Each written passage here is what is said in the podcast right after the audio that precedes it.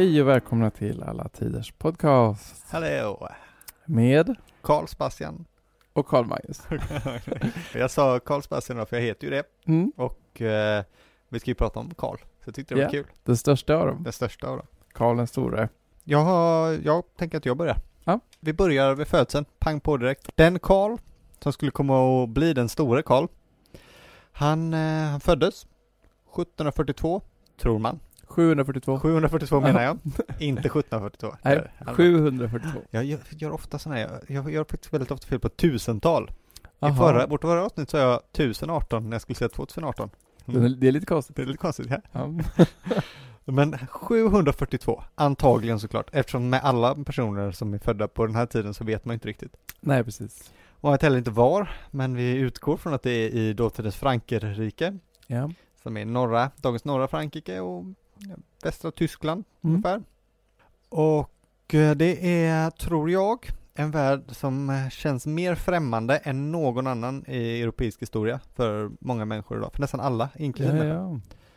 Ehm, alltså antiken, det kan nog många, de flesta nästan, få upp en bild av. Man kan se en antik stad framför sig. Man vet hur ett grekiskt tempel ser ut. Mm. Hur, hur de klädde ungefär, man vet hur en legionär och sådär.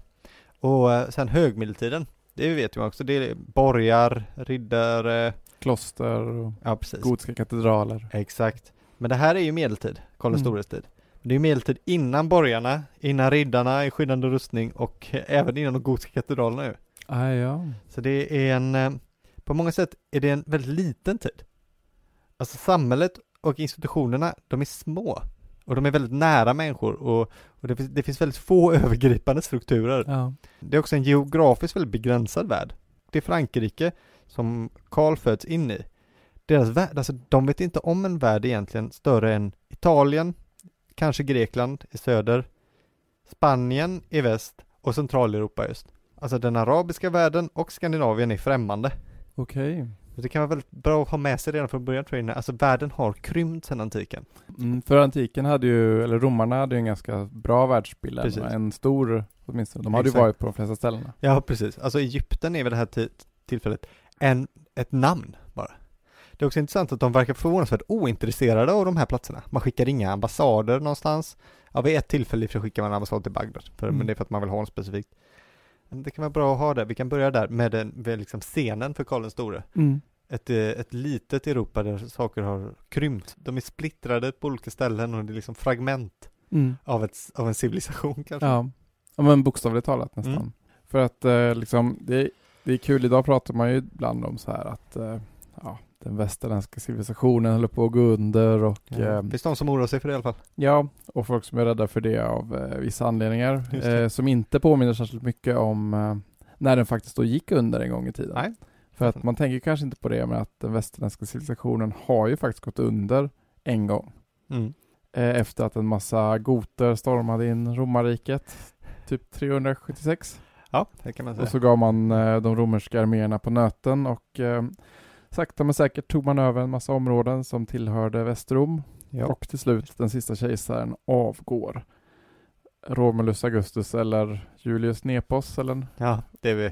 någon av dem. Jag tänker att eh, Roms fall eh, kommer, hoppas jag blir ett framtida avsnitt. Ja men verkligen, då för får vi, ju... får vi se på all, allt, allt du har sagt där är ju sanning och inte sant. Ja, för som det, är- allt det är ett för. knepigt område som förtjänar minst ett eget avsnitt. Men en sak är garanterat, Rom föll Ja, och kvar var en massa splittrade riken av det som romarna hade kallat barbarer. ja visst. Men alltså allting faller ju liksom och, och då är ju faktiskt Europa i alla fall i flera hundra år utan någon form av civilisation. Alltså, Ja. men bysantiska rik- riket finns väl fortfarande Svenska riket finns. och funkar, men de är ju Mm. lite på De- sitt håll eftersom de pratar ju grekiska och de Ja, de har spelat sitt eget spel. Kan man säga. och vill inte vara med i eh, det europeiska. Så. Nej. Kenneth Clark har, har ju skildrat hur det var i, eh, i en tid utan civilisation i det första avsnittet av hans tv-serie som heter just Civilization. Just det. Och enligt honom, hur det då var att leva i ett liv, alltså i, ett, i en värld utan civilisation, så säger han att eh, det var väldigt kortsiktigt. Ja. Ingen planerade för framtiden.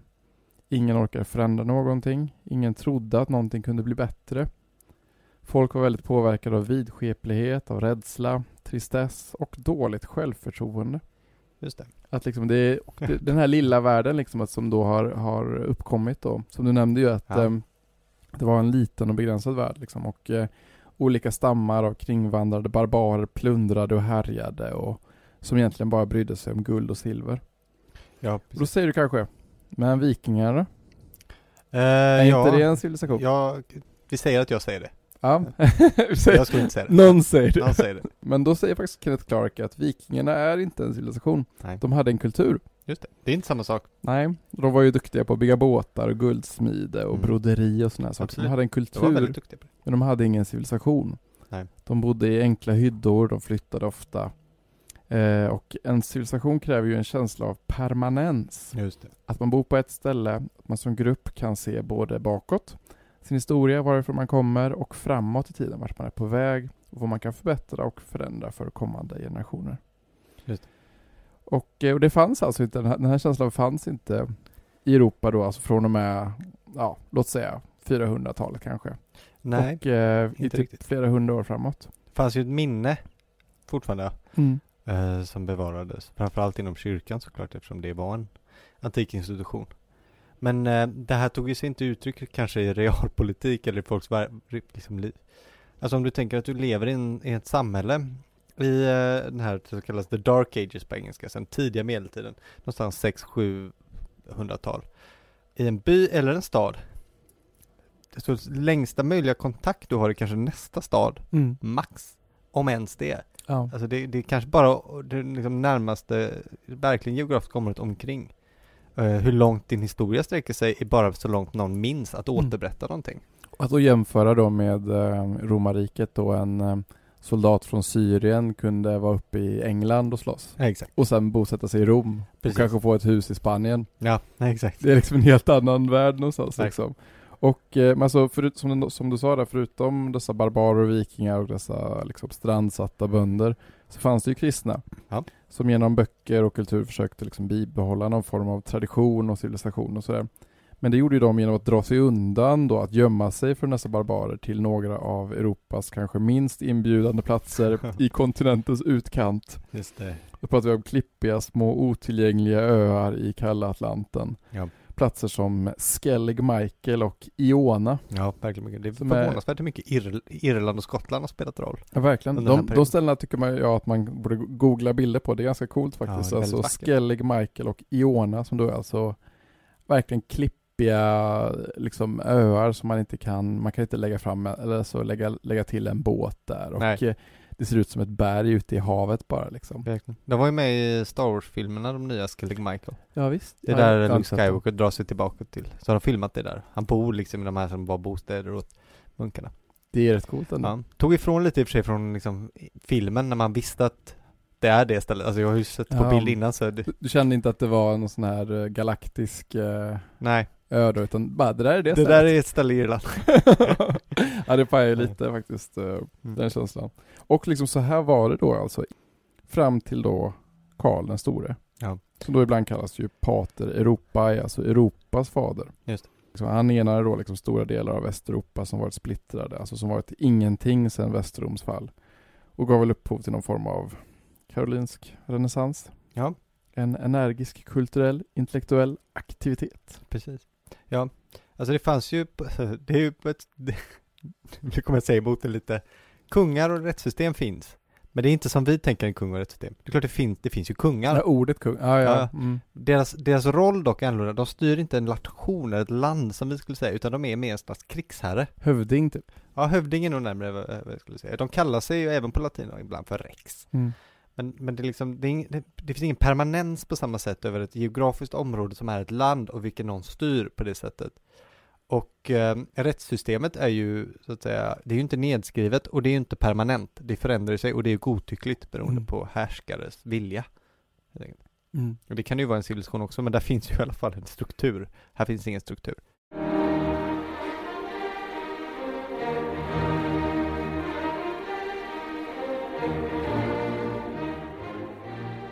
Ja, men ska vi gå in lite på karolinjerna? Ja men verkligen. För därför att eh, han är ju så oerhört viktig då. Alltså om man Ja. då tänker att han på ett vis försöker skapa en ny struktur från någonting som egentligen inte är någonting. Men vi har målat upp en väldigt dramatisk bild här. Ja, Någon men- kanske skulle säga lite för dramatisk, men, Ja, ja. eh, det, så ska det vara i alla fall. Här har ni scenen. Det kan vara in, alltså, han tillhör en dynasti. Mm. Eh, lätt att glömma kanske, men karolinierna kallas de. Och eh, de hade blivit frankernas kungar precis innan här, under eh, Karl den stores far, Pippin den korte tid. Ja. Eller Peppin, men jag föredrar kalla, han kallas olika, men jag föredrar Pippin, för att det, det är ju därifrån Tolkien har tagit namnet antagligen. Eh, han fick påvens stöd att avsätta den sista merovingiske konungen och själv ta makten, krönas helt enkelt. Och kanske merovingier kanske någon har hört talas om? De är kända för sitt långa hår annars. Okej, Eh, de långhåriga merovingierna kallas de. jaha. Alltså ser de ut som det som vi tänker typ så här germanska busar typ? Ja, exakt. De Hu- hade långt hår. och långt hår. De klippte inte, när, men de som tillhörde den här ätten klippte aldrig sitt hår. De trodde att Ah. deras kraft satt i håret, som Samson. Alltså merovingier är, är den första kända frankiska dynastin. Och eh, vi vet inte exakt när de kommer från, det, det är ju höjt i dunkel. Det finns en mytisk gestalt som kallas Merovech som ska varit deras första kung. Mhm. Kanske 200-300-tal, men det här är omöjligt att veta nästan. Eh, vi kan säga så här, det man vet är att dynastin tog frankerna från att vara en germansk stam som alla andra någonstans i norra Tyskland kanske. De var spridda över totalen, så Franken i dagens Bayern i Västtyskland är ju döpt efter frankerna. Ja. Det är ju där en del av frankerna kom från. Under merovingern så går de från det till att ockupera och bosätta sig i norra Gallien.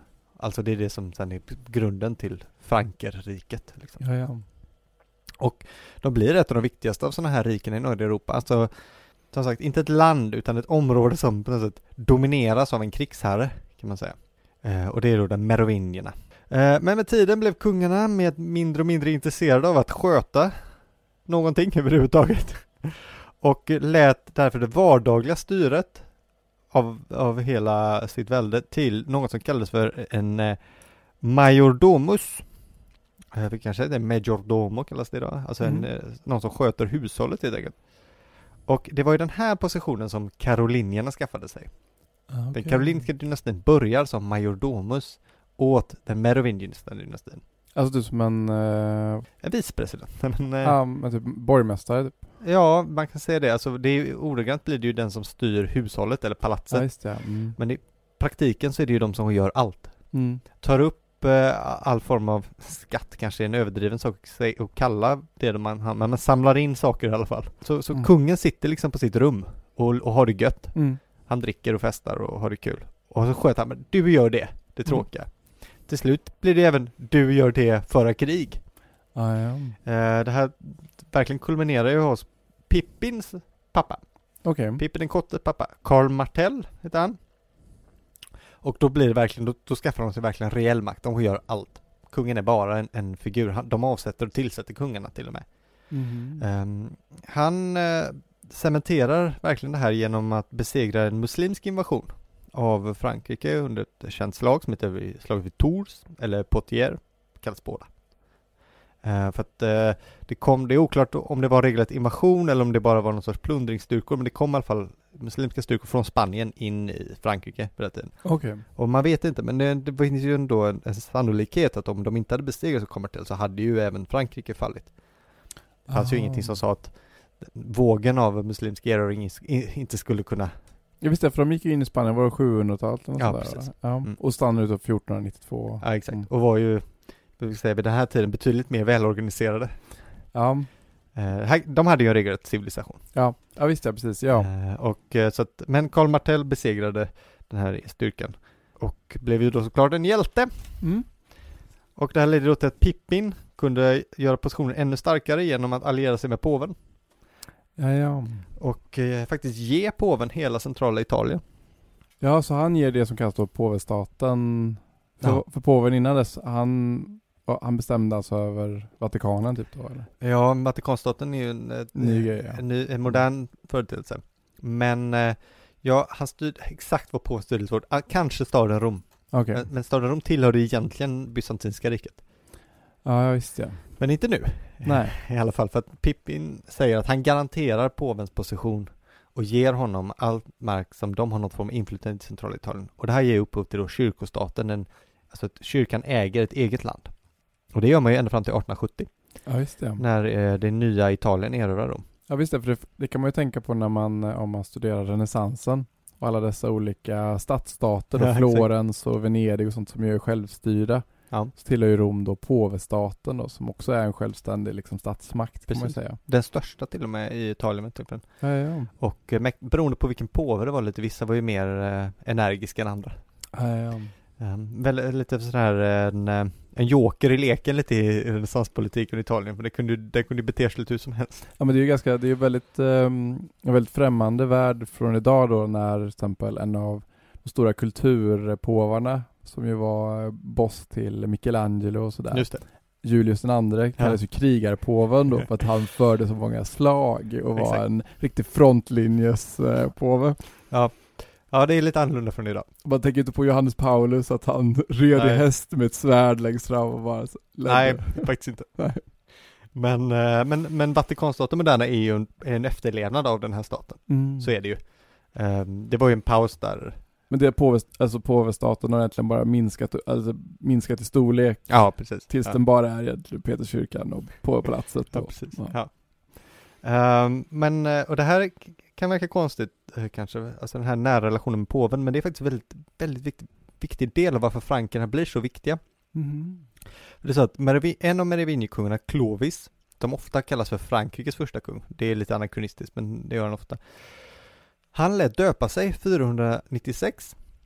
Inget konstigt med det, kristendomen var på uppfart på den här tiden. Bland många germanska stammar, men det som är unikt är att han blir katolskt kristen, inte Mm. arian. Arianismen är ju en, en form av kristendom som nu för tiden inte finns kvar, men som vid den här tiden var väldigt livfull. Och de tror ju, in, de tror ju på sonens underställdhet till fadern, så där. vi behöver inte gå in på det. Jag har aldrig hört talas om det. Jag har inte gjort det, Nej. i alla fall. Ja, det var en väldigt stor grej, många hundra år, och eh, ibland var kejsare i Rom även arianister, och det var, ja, det, hela kyrkomötet i Nicea sammankallades för att bekämpa arianismen. Aha. Eller för att avgöra frågan om arianismen. Ar- Arianus själv var där. Han blev slagen av eh, Sankt Nikolaus faktiskt, han som blev tomten sen. Ja, alltså de, de, skulle ta, de skulle ta hand om ifall de skulle, vad ska man säga, adaptera dem eller Ja men det var, de alla var, de här var ju biskopar så höll de inte med varandra om frågan om eh, tr- treenigheten, hur den Ah, ja. fungerade. Så hade de ett möte för att avgöra frågan och Arianus förlorade den striden. Mm. Eh, och det är ju därifrån vi har fått trosbekännelsen, den nicenska trosbekännelsen som Ah, ja. eh, katoliker och ortodoxa och även protestanter, alla håller med om så att säga. Det är en sorts grundgrej. Att alla, att fadern och sonen är likställda varandra. Eh, men arianister tror jag att sonen är skapad av fadern. Ah, Okej, det finns en... Uh, Det finns en skillnad. Mm. Det finns ännu fler, det finns ju nestorianer och sånt där också. Men Okej. eh, i alla fall, arianismen var på uppdrag. Goterna och massa andra såna här folk, langobalder och de, de var alla arianer. Och så att den västerländska kristenheten som knöt sig till påven fanns egentligen bara i Italien Mhm. och kanske i Spanien. Eh, liksom, men frankerna är de första folk, de konverterar direkt till, till, till katolsk kristendom.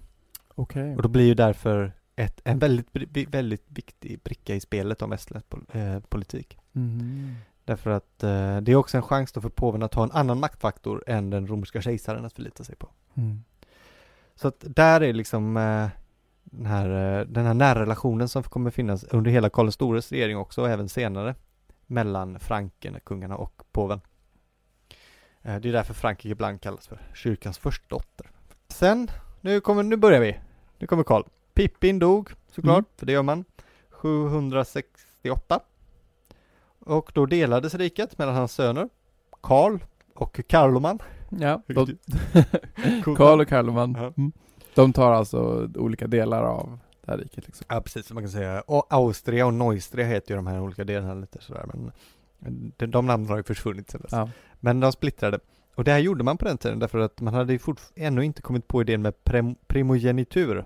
Alltså att den äldste sonen ärver allt. Ah, Okej. Och det kanske verkar konstigt för oss idag men de skulle nog vända på det för att som sagt nationer finns ju inte. Nej. Ett rike är kungens privata egendom.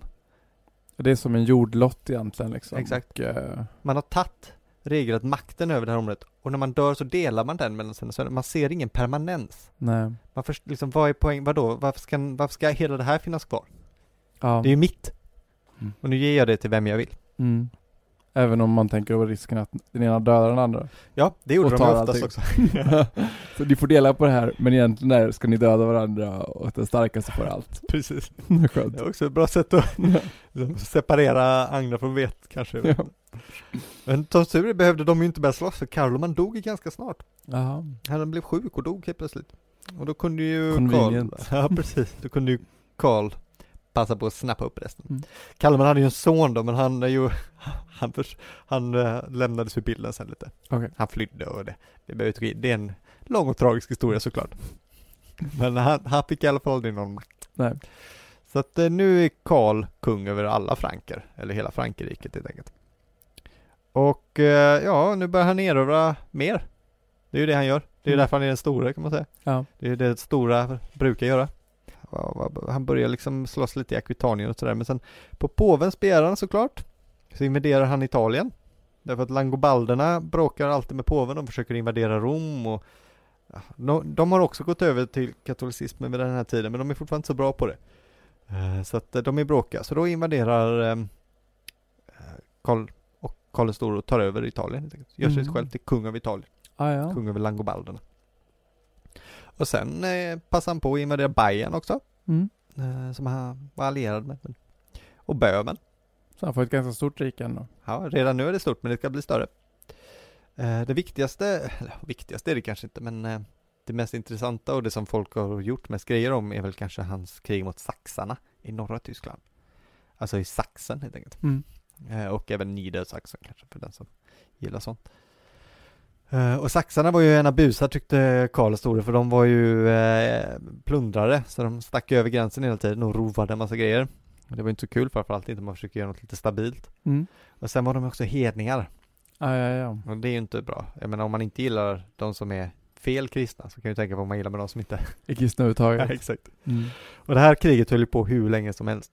Det ser ut att gå bra varje gång och sen går det inte det. Men redan vid första gången så han försöker så han ta över landet rent reguljärt. Han invaderar landet, besegrar dem i slaget.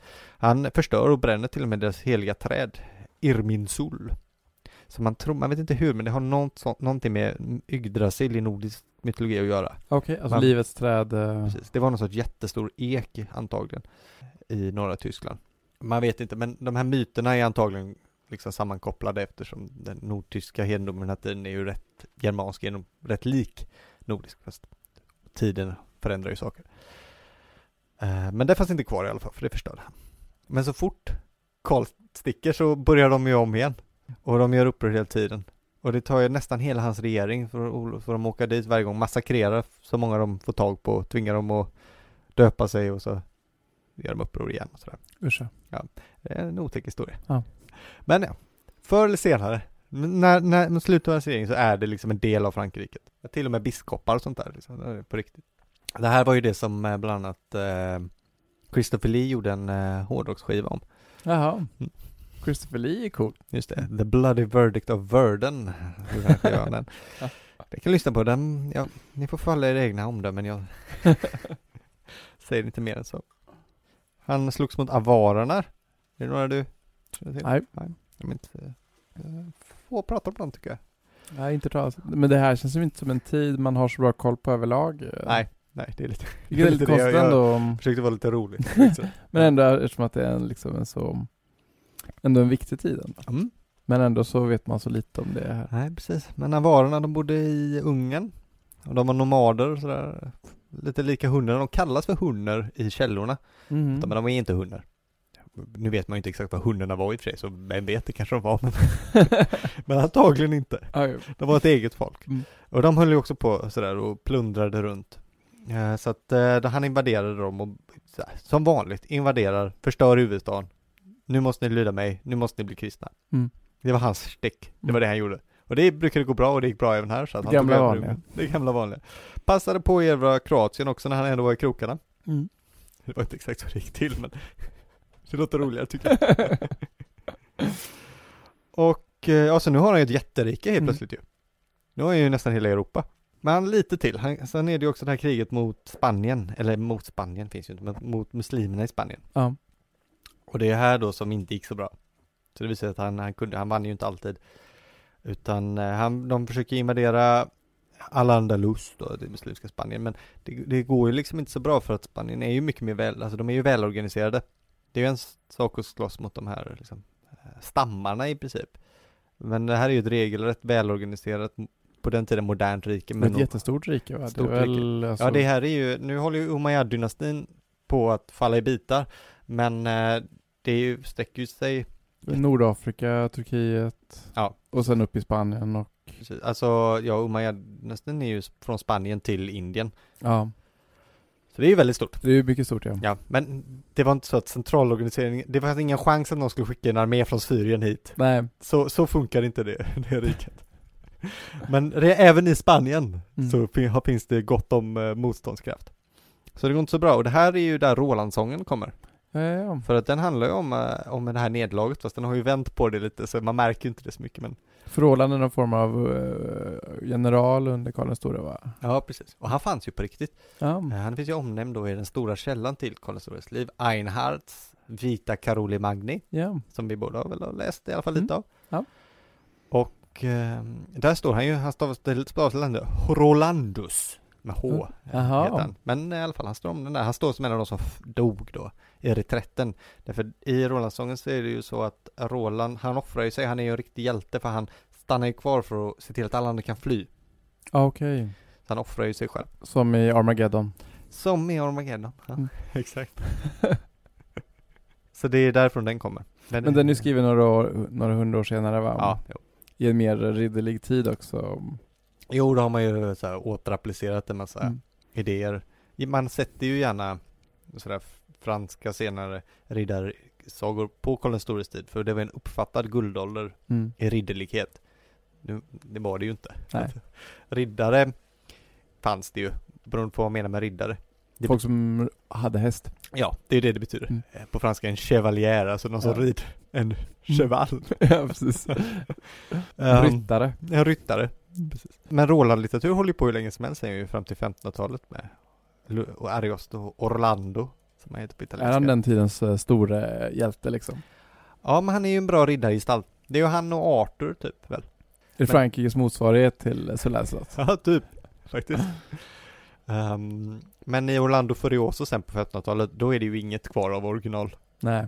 Uh, och liksom, då är det ju ingen historia kvar. De är ju på månen till och med. Så att, ja, ja, ja. Och slåss med jättar och så. Det är en sån karaktär som man kan liksom spinna vidare på liksom. Ja, och, precis. Eh, man, bara, man bara lägger på nya äventyr. Ja, men sen kommer vi till höjdpunkten. 800. Ja. Julen, julen 800. Om man vet någonting om Karl den store så är väl det här eh, det stora datumet. Ja. 25 december år 800. Bra år också, väldigt lätt att komma ihåg. Ja, väldigt lätt att komma ihåg faktiskt. Ja. Vad ska du, ska du säga vad som händer? Om jag inte har helt fel så är det då att eh, det finns en påve som heter Leo den tredje. Ja, det gör det. Och eh, han har blivit angripen av några romare som har försökt sticka ut hans tänder och skära av hans tunga. Ja, sticka ut ögonen också faktiskt. Usch, usch. Gör de det? Nej. Nej, men de försöker göra det. Mm. Hur man nu försöker alla de här sakerna. Ja, usch. Ja, och flyr då till Karl den store som, han, han bor i Paderborn. Ja, ja. tillfälligt. Han flyttade ju. De hade ja. inga regelrätta huvudstäder på den tiden. Eh, Karl den store då känner stor sympati för den här påven och reser då till Rom eh, år 800. Eh, påven svär honom en ed och den 25 december då, år 800 så kröner han Karl till eh, Karl den store till kejsare. Imperator Romanorum, alltså kejsare över romarna i Peterskyrkan. Vilket ju är egentligen en ganska kontroversiell sak. Det är det. För att det finns väl en eh, någon som heter Irene av Konstantinopel som är ju, borde vara riktiga kejsaren ja, över Rom. Så här är det ju då. Eh, det finns flera saker som är väldigt spännande. Ett, Karl Store ska ju ha varit förvånad när han blir krönt. Och det här vet man inte om han spelade. Ja, han säger ju att han inte visste vad, Nej, vad, vad Leo skulle pyssla med. Nej, han plockar fram en krona från bakom altaret och så krönar han honom där. Det ju, vet man ju inte. Men det här får ju stora implikationer såklart. Ja, det finns ju en, eh, en annan, det finns ju en romersk kejsare. Mm. Östrom mm. följer ju aldrig. Nej. De är ju liksom romerska kejsare. Och på den här tiden finns det ingen, ingen som säger de är något annat. Nej. Utan alla, det är den romerska kejsaren. De är romanoi. Mm. Men det finns ett, pro ett problem då är ju att Irene är ju en kvinna. Mm. Det erkänner ju ingen i Västeuropa som en riktig kejsare. Det finns, det finns inga kejsarinnor. Det Jaha, finns det, men de är inga styrande. Så, så den här kontroversen har lite, skulle jag säga, macho-konnotationer i sig. Lite så, de säger ju så här, men ni har ju ingen kejsare. Det är så kast alltså. Ja, det, det, man kan inte, man skulle nog göra fel att säga att det är därför de gör det. Nej. Men det är en av, de har det som, en, som ett kort i, i armen så att säga. Vi säger, Ja, ja, okej. men vänta här nu. För att det finns ju inga, det finns inte sedan tidigare, det finns ingen historia av romerska kejsarinnor. Och, och Bys- Bysantium har inte haft flera heller liksom. Nej. Det är klart det finns ju, det finns ju kejsarinnor, alltså fruar till kejsarna. Ja. De har ju styrt bakom. Men det, det är en annan sak, det finns all, äh, inget tal egentligen om att man ska styra rakt ut. Och Irene Mm. gjorde inte det för det mesta heller. Nej. Det är liksom, det finns så att säga inget matriarkat i, i romersk idé. Nej. Så det är en av anledningarna. Men sen några år senare så får Karl den store, den, nästa kejsare, en man, då som han Ah. erkänner, att erkänna Karl den store som västromersk kejsare. Okej, precis som då han, eh, vad heter han nu, eh, han som föll då. Om Ja, det nu precis. var, Romulus Augustulus, Ja. eller Julius. Ja, att eh, han är motsvarighet till dem då. För, att, för det fanns ju ett Öst och Västrom ja innan. ju. precis. Så då får han dem. Ja, Han gör det genom att hota med att invadera Venedig som är en eh, Det är en bra, bra sätt att få som man vill. Då. Ja, precis. Eh, Så är det. Och det som är väldigt spännande här är att historiker debatterar ju nu för tiden och har gjort länge. Vad är det här, hur ska man se det här romerska riket inom stora citattecken? Um, har det, hur ska man se det i samband med det som fanns innan? Och framförallt debatterar man ju, vad har det här att göra med det heliga romerska riket som Otto den store som sen fanns ända till 1806? Ser man någon kontinuitet i det här samma rike, i de olika riken? Men det som, är, det som jag tycker man ska poängtera, att ingen då såg något brott mot de här sakerna. Alltså, när, när Karl den store kröns till romersk kejsare och påven, då tycker alla då att han, har, han är samma titel som Augustus hade sen, Ah, okej. tidigare, eller tidigare Mm. menar jag. Det är ingen som ifrågasätter den saken. Alltså det här, här är innan man har De kommit... fortsätter på det romerska riket egentligen. Alltså Precis. efter några hundra års eh, svacka. Precis. Vi, det är ju, vi idag har ju en annan bild. Vi tänker, du är inte en riktig romersk kejsare. Nej vi säga. precis, för du är ju inte romare Nej. liksom. Du har ju inte tåga på dig. Nej exakt.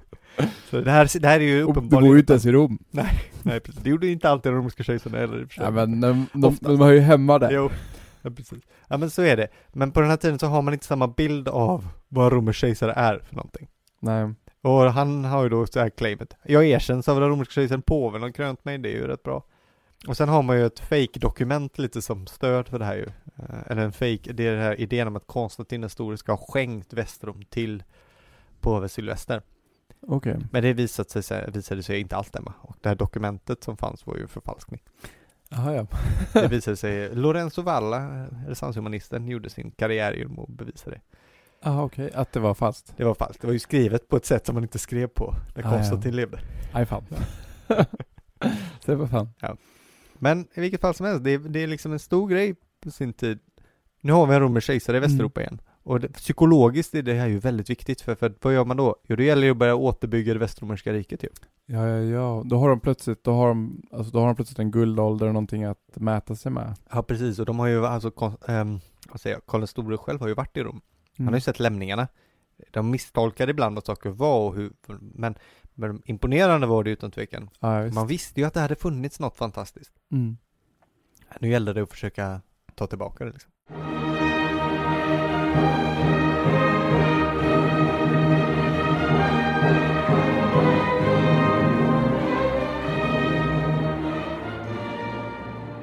Och det är ju, det är ju så den karolingiska renässansen som du nämnde innan har ju varit krypande men den får ju en extra, extra boost. Mm. Nu. Mm. Men det är ju väldigt spännande därför att ehm, det har ju säkert med den här eh, liksom, identifikationen med romarriket att göra också för att eh, kultur blir plötsligt väldigt viktigt igen. Just det. På ett sätt som ehm, man kanske inte tänker att det är så viktigt men det är ju viktigt att bygga ett rike och att bygga liksom, en enhet och en tradition. Ja. Så är ju kultur viktigare än vad man tror kanske i att eh, skapa någon slags gemenskap. Och eh, Karl den store, han lär ju sig eh, att läsa. Och börjar också upprätta liksom band mellan liksom de här atlantiska folken, alltså nordeuropeiska, liksom, men- centraleuropeiska folken och medelhavets då kultur och historia. Och mycket av det som vi vet idag ju om antiken kommer ju från den, det som Karl den store gjorde. ja, Han skapade ju böcker och han upprättade platser för bokkopiering, alltså skriptorie. Mm. Och eh, man kan faktiskt se hur mycket han värderade böckerna eftersom det finns idag bevarade böcker från den tiden som är täckta av liksom plakat av elfenben och, eh, det, med och liksom juveler och ädelstenar och sådär. Liksom, de här böckerna är liksom dyrgripar verkligen. Ja, de är ofta målade i guld och... Det är av stor vikt de här, Ja. eh, de här grejerna. Just. Och eh, lite kul faktiskt, för jag läste då en, eh, en liten passage då i den här vita Caroli Magni. Ja. Som ju är eh, en biografi då som är skriven av Karl den store, skriven av en snubbe som heter Einhard under 800-talet då. Ja. Han kände ju Karl den store. Ja, och, där, och eh, man brukar räkna där kanske den första biografin då skriven över en europeisk kung sedan de romerska kejsarbiografierna. Ja, ja det låter. Jämförs Coolt. ofta med Suetonius kejsarbiografier. Och eh, enligt den här då så var ju Karl den store också väldigt vältalig.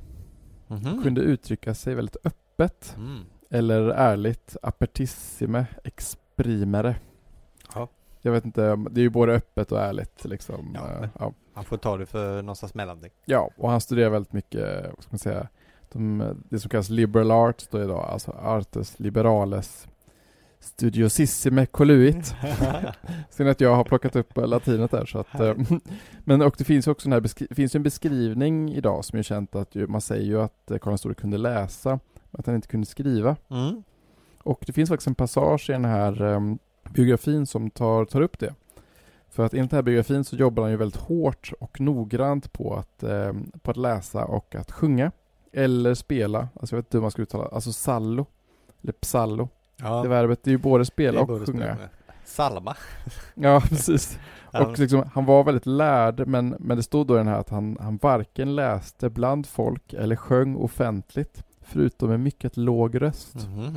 Så det känns lite som att, men det känns lite som ändå så att han, han, han led lite av ett bildningskomplex kanske. Att han, Ja, han jobbade ju extremt hårt, men han skämdes lite grann. Ja. Han var inte så liksom, Nej, han hade ju ingen utbildning sedan barndomen riktigt. Förutom liksom grundläggande religiös. Men frankiska adeln innan honom värdesatte ju inte lärdom. Man skulle ju Nej. kriga. Det är ju Mm. det som är det är viktigt. ju väldigt rolig liksom grej då, för att det finns då ett passage som, då, som det står då att han, han försökte skriva. Aha. Alltså temptabat ett skrivere. Mm. Och han eh, brukade för detta då ha skrivtavlor och så kallade kodexar i sängen under kudden. Om jag har, om jag har förstått det rätt. då. okej. Alltså tabulasque et codicillos ad hoc in lecto sub cervicalibus circumferre solebat. Ja. Lite kul. Och, eh, och jag tror då att, jag tror då att nästa mening betyder att han försökte skriva bokstäver under sin fritid. Okej. Alltså ut cum vacuum tempus. Aha. Esset manum litteris effigiandis ad suseret. Men med mycket lite framgång. Mm. Och denna vedervärdiga syssla som han då också påbörjat sent i livet. Sed parum successit labor praeposterus axero incohatus. Och enligt kommentaren till den här boken som jag har läst den här i då, så ska den här passagen betyda, alltså den ska inte betyda att Karl den store inte kunde skriva, utan att, utan att han inte kunde skriva på de här tavlorna. Eller den här typen Nej, av skriv... Alltså jag vet inte om det var svårt att skriva på just den här Ja. typen av liksom eh, underlag, eller vad man ska kalla det. Vaxtavlor borde det väl ha varit då antagligen. Eller något annat på. Ja, det är klart det är svårare att skriva på allt. De hade inga pennor och papper som vi hade, utan man får ju skriva med gåspennor och bläck Ja. och... Så det finns ju en möjlighet att han liksom kunde, material. han kunde göra det, men att det liksom, det var svårt rent materiellt. Jo, liksom, det är med, eller- alltså det krävde nog, det, frågan är om någon av oss skulle kunna sätta oss ner och trycka ut en fin text på, Nej, på en sån. det känns också som att de kanske hade väldigt höga krav på det här, att det skulle också vara snyggt. Det tror jag. Och inte Mm. se ut som våra kråkfötter Nej, nej det, vi behöver inte liksom, om jag hade en bild på hur mitt anteckningsblock ser ut framför mig nu så Och så jämför man det med ett så här medeltida manuskript Ja. liksom. Precis. Vi kanske ska gå in lite på de här, alltså texten, Mm. den faktiska texten, för där är, det här är viktiga grejer. Ah. Riktigt viktiga grejer. Han knöt ju människor från väldigt olika delar av Europa till sig, till sitt hov. Det här Mm. är ju viktigt för kulturen, alltså att man kunde resa från liksom spridda ställen och samlas kring honom. Och det gjorde ju att intellektuella från hela Europa, ja, ni En fattar, slags nu idé av svärmar jag, det är mer internationell liksom plötsligt liksom. Då, Man får också ett utbyte. Alltså så här, alltså, från det här väldigt lokala då som det var innan så blir det plötsligt det, någon form av känsla av internationellt utbyte och sådär som Ja. inte, nej som precis. ju låg nere då under den här döperioden. Exakt. Så då har vi, alltså viktigt, det finns ju tre namn som är de stora liksom, spelarna så att säga. De har gjort olika saker. Eh, nu kommer jag säga dem för det är sådana jag har tryckt mycket på. Det är Theodulf av Orleans, Mm. fast han var faktiskt från Spanien. Okej. Han var, eh, han var biskop av Orleans. Han eh, skrev väldigt mycket om myter och sådär. Och liksom Vergilius och grejer. Och sen var det Paulus Diakonos. Han var från Italien. Han förde med sig alltså, den italienska kulturen. Och sen var det Alcuin av York från England. Och det här kanske man inte vet, men tänk på, men faktiskt var både England och Irland och Skottland, det sa vi lite innan, är lite av en kulturhögborg vid den här tiden. Jaha. Och det är väldigt, det är liksom spännande på något sätt, men de hade besparats lite. Alltså, De ligger så avsides. Typ. ja precis. Alltså England hade ju varit en del av den romerska världen dessutom. Mm. Men eh, man var liksom inte lika utsatt för invasioner och sådär än. Anglosaxarna hade kommit, men de hade ju sett, slått sig ner nu och bildat sina riken. Och klostren, det är ju där all kultur sker hela tiden. Varje gång vi pratar kultur så är det ju kloster. Alla de här Mm. människorna är ju kyrkmän. Ja. Det är ju där det händer och, och man hade ju väldigt stark klostertradition i hela, alla de brittiska öarna. Mm. Och just Alcuin är bautaviktig. Okej. Därför han jobbade ju med text, handskrivning också. Han och, och, och skriptorierna i annat utvecklade den karoliniska minusklen. Okej. Alltså en ny sorts handskrift. För både du och jag har ju eh, läst lite paleografi när vi har studerat språk, latin och sådär, och Ja. epigrafik. Och då har man ju sett hur romarna skrev för hand. Paleografi kanske man ska förklara. Ja, förlåt, alltså antik hands, eller fornhandskrift, att kunna Mm. tolka handskrivet material. Ja. Förlåt. Det kan man säga typ inskrifter och graffiti och Ja, har liksom olika, vad ska man säga, inte handstilar men typ, alltså Jo. skrivsätt liksom, Ja. eller fonter. Och jag skulle utmana alla där ute att googla upp romersk kursskiv Mm. eller romersk unicialskriv och försöka läsa den. Ja, Det är nästan omöjligt. Alltså även om man kan både språket så går det ju inte att läsa vad de skriver. när man ser ut vilka bokstäver det är. Nej, nej, för det första är ju alla bokstäver streck i princip. Mm. Och sen finns det ju inga mellanslag mellan några ord. Ja. Det finns inga skiljetecken av något sätt. Plus att man förkortar hela tiden. Men karolinierna, de vill ha ett nytt enkelt sätt att läsa och skriva. Det ska, vara, Mm. det ska inte vara svårt att plocka upp en bok. Därför har den här texten har två saker. Stora och små bokstäver. Det här hade man börjat göra i grekiskan lite innan som man hade sin inspiration. Men det här fanns inte annars i Västeuropa. Och det här gör ju att man kan till exempel använda stor bokstav för kapitelinledningar och små bokstäver för huvudtexten. Och helt plötsligt ser du var ett kapitel börjar. Ja, Det gjorde ja, du ja. inte innan. För innan var ju allting bara en lång röra liksom. Ja, just det. Och du kan även börja stora bokstäver eh, på liksom vik- viktiga saker och sådär. För punktera. Sen har du punkt fanns, användes sparsamt och inte alltid vid meningar utan det kunde vara lite olika sätt var man satte punkt. Och nu Okej. satte man punkt vid mening. Och man uppfann till exempel frågetecknet också. Oj! Ja. Man uppfann frågetecknet. Ja, precis. För man liksom, hur ska vi markera saker så att, så att folk förstår texten? Så om man läser texter och, och sån här, en paleografisk uppställning så att säga, man börjar med antika texter, han ska försöka, helt plötsligt kan du läsa texten.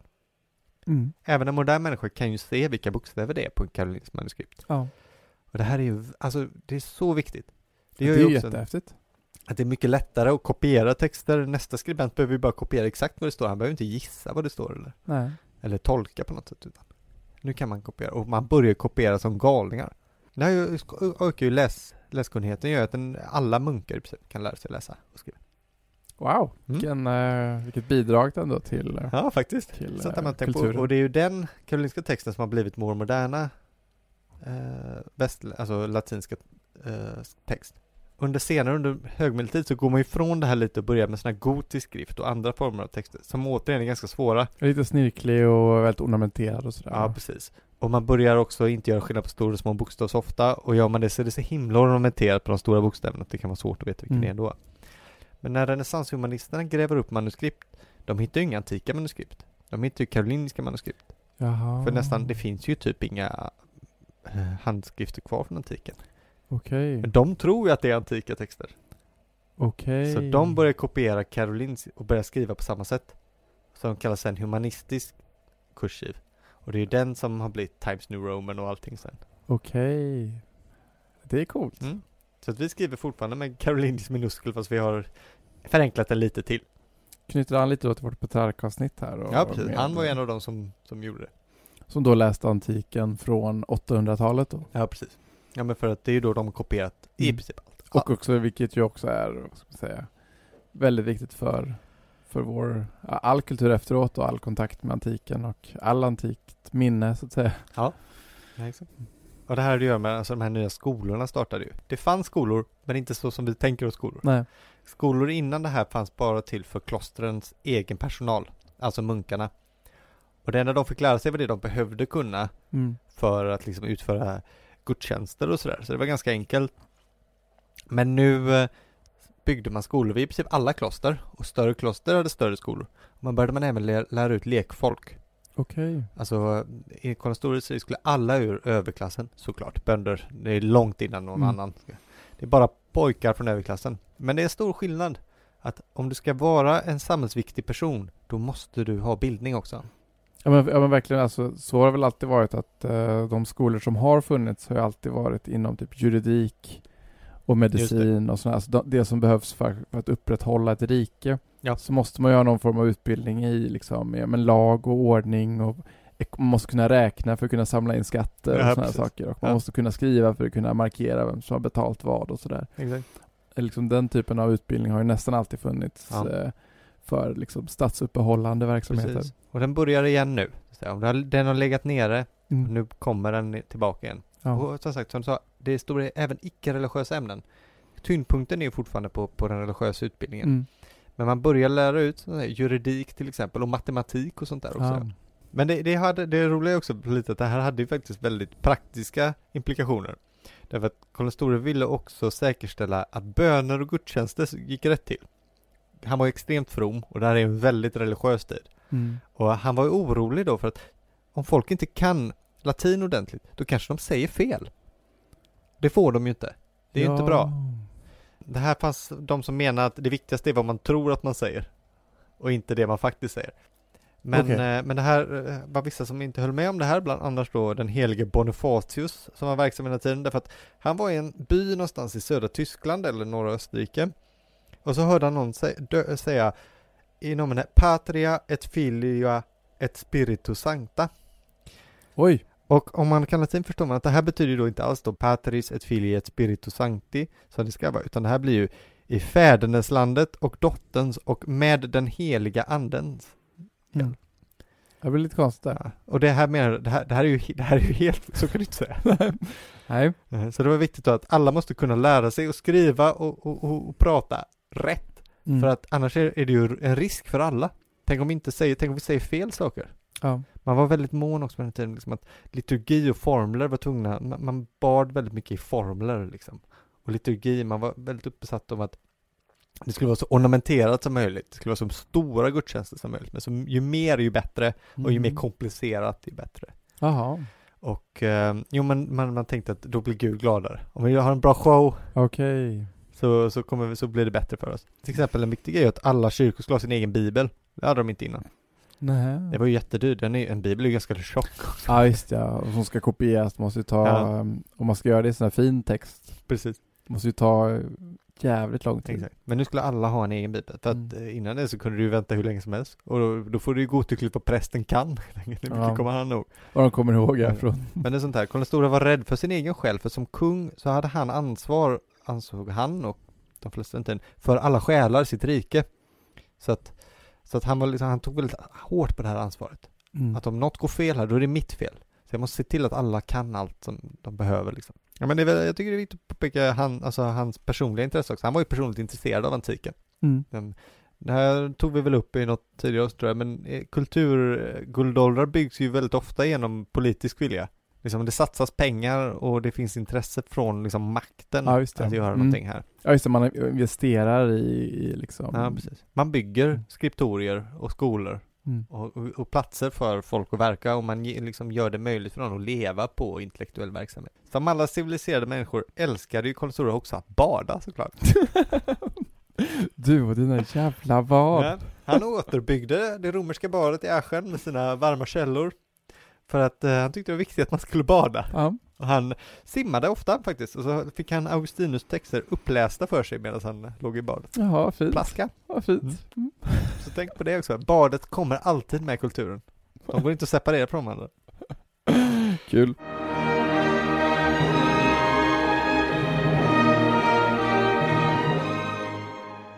Det är ändå lite kul också för att eh, han verkade ju vara, som du sa var han ju väldigt eh, from Ja. Så det här måste väl ha varit en av de få, eh, ska man säga, få nöjen som han unnade sig. Ja. För jag läste då i den här vita Caroli Magni att när det kom till mat och dryck var han väldigt måttfull. Mhm. In eh, cibo et putu temperans. Men i dryck var han ännu mer måttfull. Jaha. Sed in putu temperantior. Okej. Och om jag har översatt det här rätt, för att han avskydde mycket fylla hos sig själv och hos andra. Mm.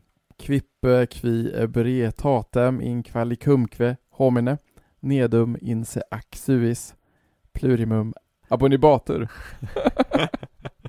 Men så att eh, det var inte så mycket överdrift här om, med dryck och mat som man tänker annars med andra kungar, både, Nej, tid, både före och efter Just så, det, så var det Ja. oftast dryck och mat som man frossade i så att säga. Faktiskt. Han hade ju rätt mycket fruar också väl? Alltså jag tror Ja. han, han hade faktiskt regelrätt flera fruar vilket ju senare skulle komma att bli foppa men Ja, man hade inte riktigt fastnat i monogamin än. Det var badet och fruarna Ja, exakt.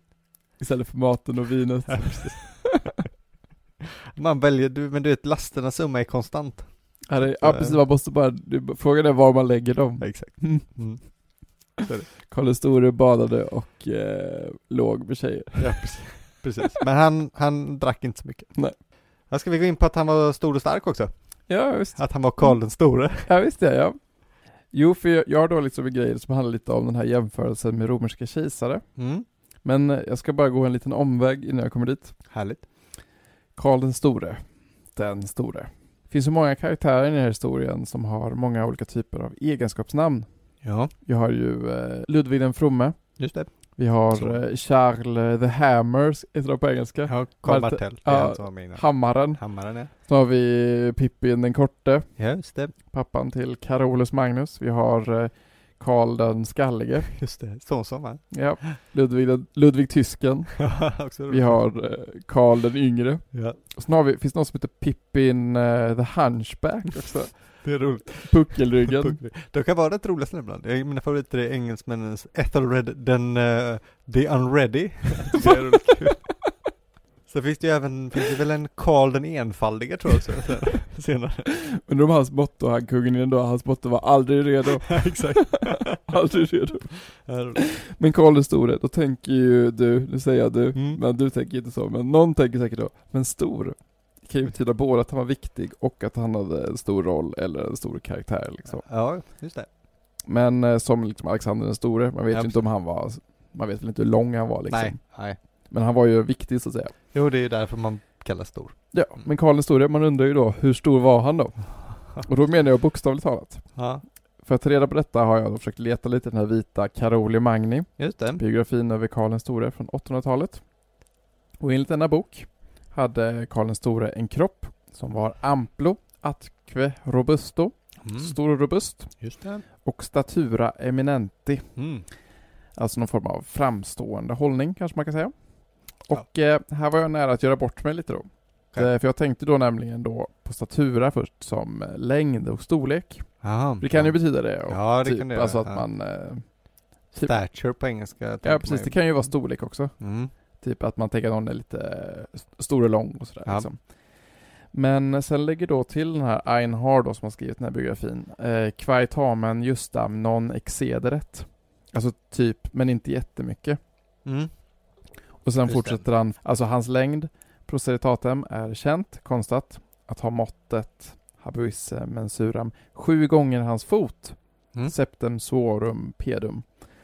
Och då trodde jag först att han skulle vara kort, eftersom att han säger ju liksom, Ja, inte så... men inte jättemycket. Nej. Då skulle jag försöka göra en kul poäng av att Karl den store inte var så stor, utan att han var Nej. ganska kort. Inte jättemoget, men Nej, skitsamma. Men roligt. Ja. Så då gick jag och mätte min egen fot faktiskt med en tumstock. Ja, det.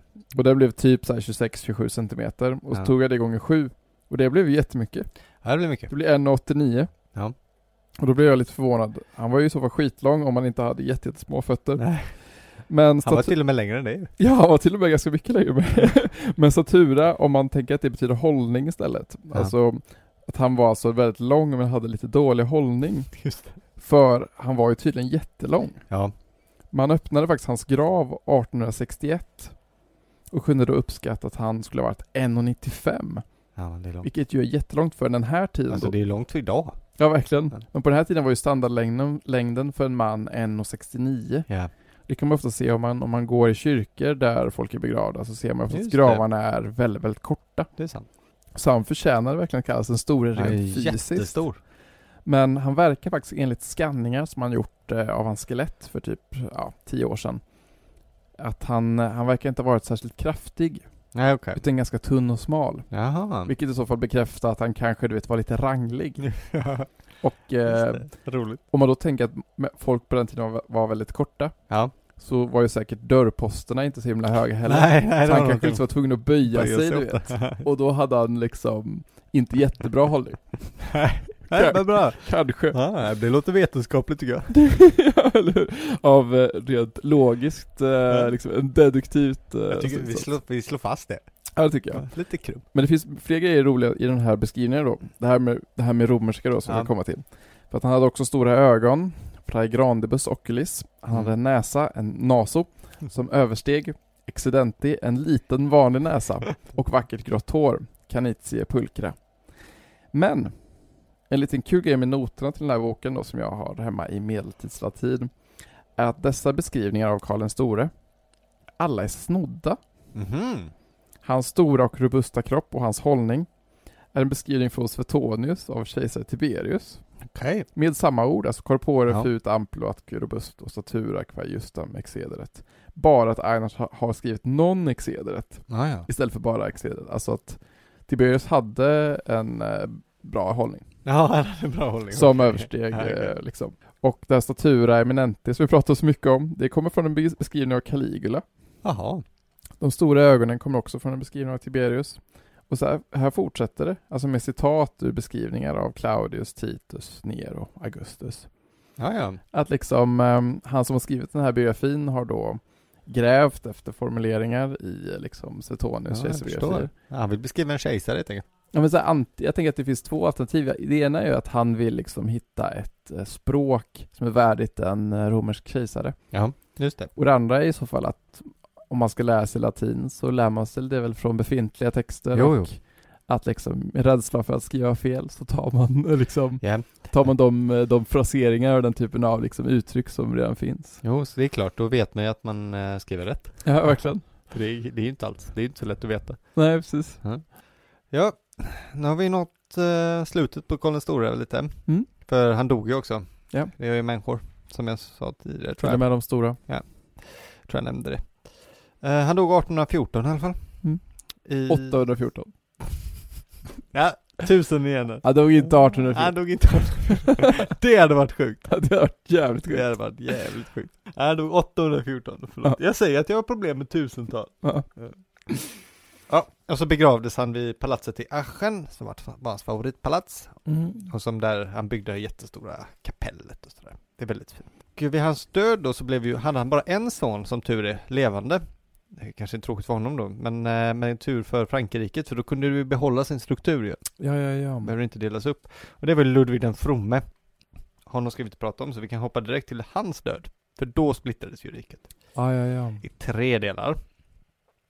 Eh, och då blev det ju då såklart Östfranken och Västfranken. Och så där i mitten så gick det något som kallades Låtaringen för sonen Låtar som fick ta över det och han fick Ja. även ta över Spanien. Det som hände då är att han lyckas inte behålla sitt rike. Det brukar vara så man är i mitten. ja. Det är inte så bra att bli angripen från alla håll. Nej, precis. Men det intressanta är ändå att splittringen bevarar sig till viss del i Europa för att Västfranken blir Frankrike, Mm. Östfranken blir Tyskland och Låtaringen blir ju egentligen Italien. Det är det som lyckas hålla ihop. Ja, ja, ja. Eller lyckas ju inte hålla ihop, vilket är lite grejen med Italien, men men i alla fall, där kan man inte säga att om, om Karl den store är Europas fader så är det ändå hans rike som splittras i de stora Italien, eh, central... Ja, ja, Länder. just de europeiska länderna. Mm. Och de, Det är coolt. så är det. Och det, en av sönerna är ju till och med Ludvig tysken då. Tack så vet man vad han bestämde över. Så att, eh, mer än tusen år på den Det är uppdelningen. det. Och vi fort, lever fortfarande så här post Karl den store i Europa. Lite. Ja. Ja. Tills, ehm, till det västerländska samhället går under igen. precis. Får vi se vilka nya statsbildningar som Ja, dyker verkligen. upp. Ja, bara några lite trivia också. Det kan vara kul. Mm. Korta saker. Alltså om man eh, vill ha liksom pen på papper på att eh, Frankrike var eh, liksom väldigt viktigt för att skapa Europa. Så kan man ju säga att araber, i arabiska källor kallas alla europeer för franker under hela medeltiden. Va? Mm. Oj, Oberoende av var, var i Europa kommer. En frank. Här kommer frank. det är coolt. Mm. Det är coolt faktiskt. Så att under korstågen framförallt märks det här då att fra- de tänker att frankerna invaderar. Då kan man säga frankerna har inte funnits på hur länge som helst för det här laget. Nej. Menar de bara är europeer? Europeer, ja. Mm. Precis. Det var ju de europeer de kände till. Och Ja. brydde väl sig inte om någon Britt. Nej precis, skillnaderna. Nej. Nej, de är så. De ser Ja, det alla likadana Jag ut. hörde faktiskt, jag träffade en indisk kvinna i London en gång. Hon var min bankperson. Hon, hon eh, tyckte inte om att resa i Europa för hon tyckte allt såg likadant ut. Det var väldigt roligt. Oj, ja. Man har ju hört det om liksom andra ställen. Ja. Ännu en gotisk katedral. Ah, ja, men det... Och sen det så här, tycker jag är kul också, att eh, han, han var ju så mäktig att namnet Karl den store har gett upphov till namnet, för, ordet för kung på en massa språk. Ungefär som Caesar gett upphov till namnet för kejsare, ja. eller Kaiser på Mm. tyska och sådär. Så har ju det samma Tsar. med... Ja, eller tsar, precis. Det är samma med Karl. Framförallt på östeuropeiska språk, så på polska heter det kroll, på tjeckiska heter det krall, på ungerska heter det kiralli, och sen fler. På ryska heter det också något liknande. Jaha, alla de här kommer från namnet Karl. okej. Det är så coolt. Det är jättehäftigt. Ja. Ja. Och sen eh, tyckte jag, det här, den här var jag, tyckte jag gjorde honom sympatisk också. Han hade svårt att sova. Han hade Ja. Jättesvårt att sova. Han hade ju massor så här kodexar under kudden som, som han studerade så sent. Så det är samma med mig, jag du måste lägga bort paddan antar jag. Ja, exakt. Jag ska bara, jag ska bara skriva några minuskler Jag ska till. bara pröva och säga nej, han jävla F alltså. Han hade jättesvårt att sova, så han, han kunde ibland så låg stannade han i sitt rum i flera dagar för han blev så grinig också av sin sömnsjuka tydligen. Okej. Jag ska också stå i Einhard eh, någonstans. Jaha. Jag hade inte, jag tog inte med så snygga citat som du gjorde. Ja, du vet jag, vad jobbar inte för att styla. Exakt. Men så var det i alla fall, så där kunde vi, där tycker jag vi kan avsluta med lite mänskligare den Mm. Ja. Lång och stor, mäktig, Tog över hela Europa. ja. Men, han, men vad hade han inte gjort tror du för en god natts sömn? Ja. Gud vad härligt. Ja, men det är väl ett jättefint ställe att sluta. Ja men det tycker jag. Mm. Så hörs vi nästa gång. Yes, Tjenis tjenis! ha det gott. Hej.